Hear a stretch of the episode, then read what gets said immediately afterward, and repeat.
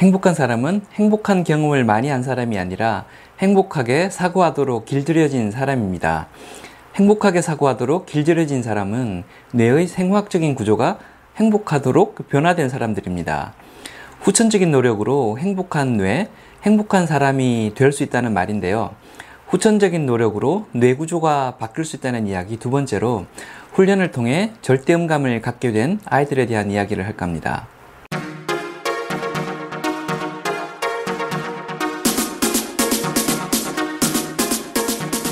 안녕하세요. 커넥팅다 TV의 장프로입니다. 악보 없이 피아노 소리만 듣고도 이게 도인지 레인지 맞출 수 있는 능력을 절대음감이라고 하죠. 한 번은 TV에서 절대음감인 아이가 나오길래 재미삼아 옆에 있던 우리 딸에게도 시험을 해 봤는데요. 그런데 놀랍게도 피아노 건반을 누를 때마다 그게 무슨 음인지 다 아는 겁니다. 음을 몇 가지 섞어서 동시에도 쳐봤는데요. 그게 도미솔인지 도파라인지 그냥 간단하게 다 아는 겁니다. 보통 사람들이 파란 하늘을 보고 파랗구나 하고 느끼는 것처럼 음의 높이를 도음이구나, 솔음이구나 하고 자연스럽게 느끼는 것이었습니다. 하도 신기해서 둘째 딸을 불러서 똑같은 실험을 했는데요. 둘째도 똑같은 절대음감을 가지고 있었습니다. 나중에 알게 된 사실인데 이런 절대음감은 와이프로부터 유전된 것이었습니다. 음악 관련한 일을 하는 사람이 아니다 보니 와이프가 절대음감이라는 것을 전혀 모르고 있었던 거죠. 이 일을 겪으면서 우리 능력 중에 어떤 것들은 유전된 것이기 때문에 노력해도 안 되는 것들이 있고 그래서 안 되는 것에 괜히 쓸데없는 힘을 빼지 말자는 생각을 굳히게 되었습니다. 그런데 그 사건은 아주 오래전 이야기고요. 지금은 저의 생각이 많이 바뀌었습니다.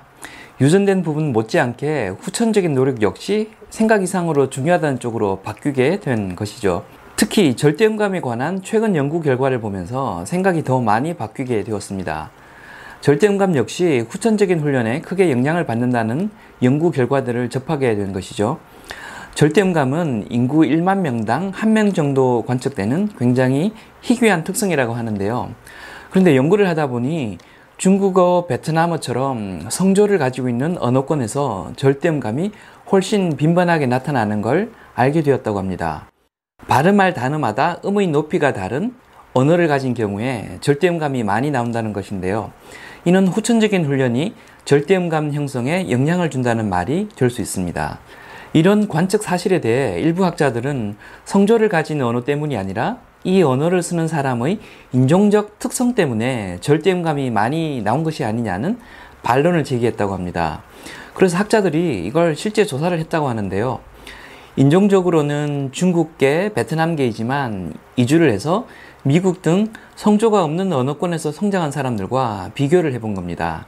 그랬더니 인종에 의한 효과는 없었고 오로지 어떤 언어를 사용하는가에 따라 절대음감의 발현 비율이 달라진다는 것을 알게 되었다고 합니다.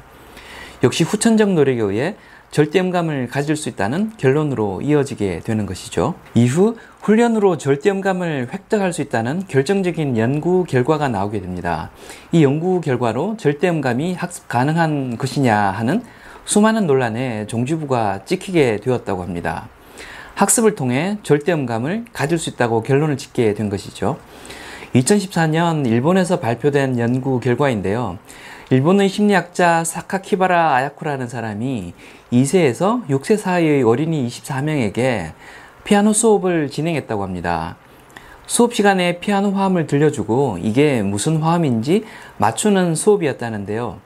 이를테면 도미솔 건반을 동시에 치고 이건 1도 화음이야 라고 알려주고 나중에 다시 이를 1도 화음인지 맞추고 하는 수업이었다고 합니다.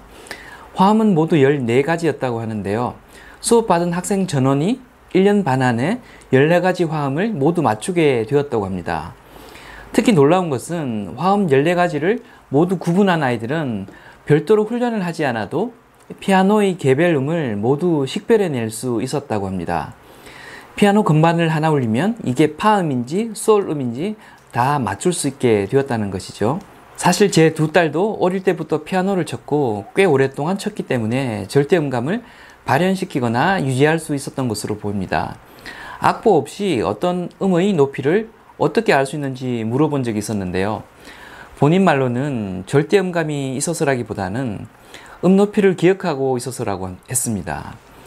피아노를 계속 치다 보니 음의 높이를 자연스레 기억하고 있고 어떤 음을 치면 그 음이 기억하고 있던 다른 음들과 비교했을 때 어느 높이에 해당하는지 비교하는 방식으로 맞추는 거라고 합니다. 그래서 절대음감이라기보다는 기억력 플러스 상대음감이 더 적합한 표현인 것 같다고 제게 이야기를 하였습니다.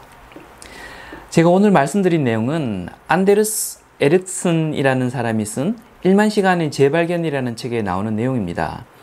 후천적인 노력에 의해 우리의 뇌는 변화될 수 있고 우리는 행복한 사람이 될 수 있다는 내용들을 계속 소개해 드릴 예정인데요.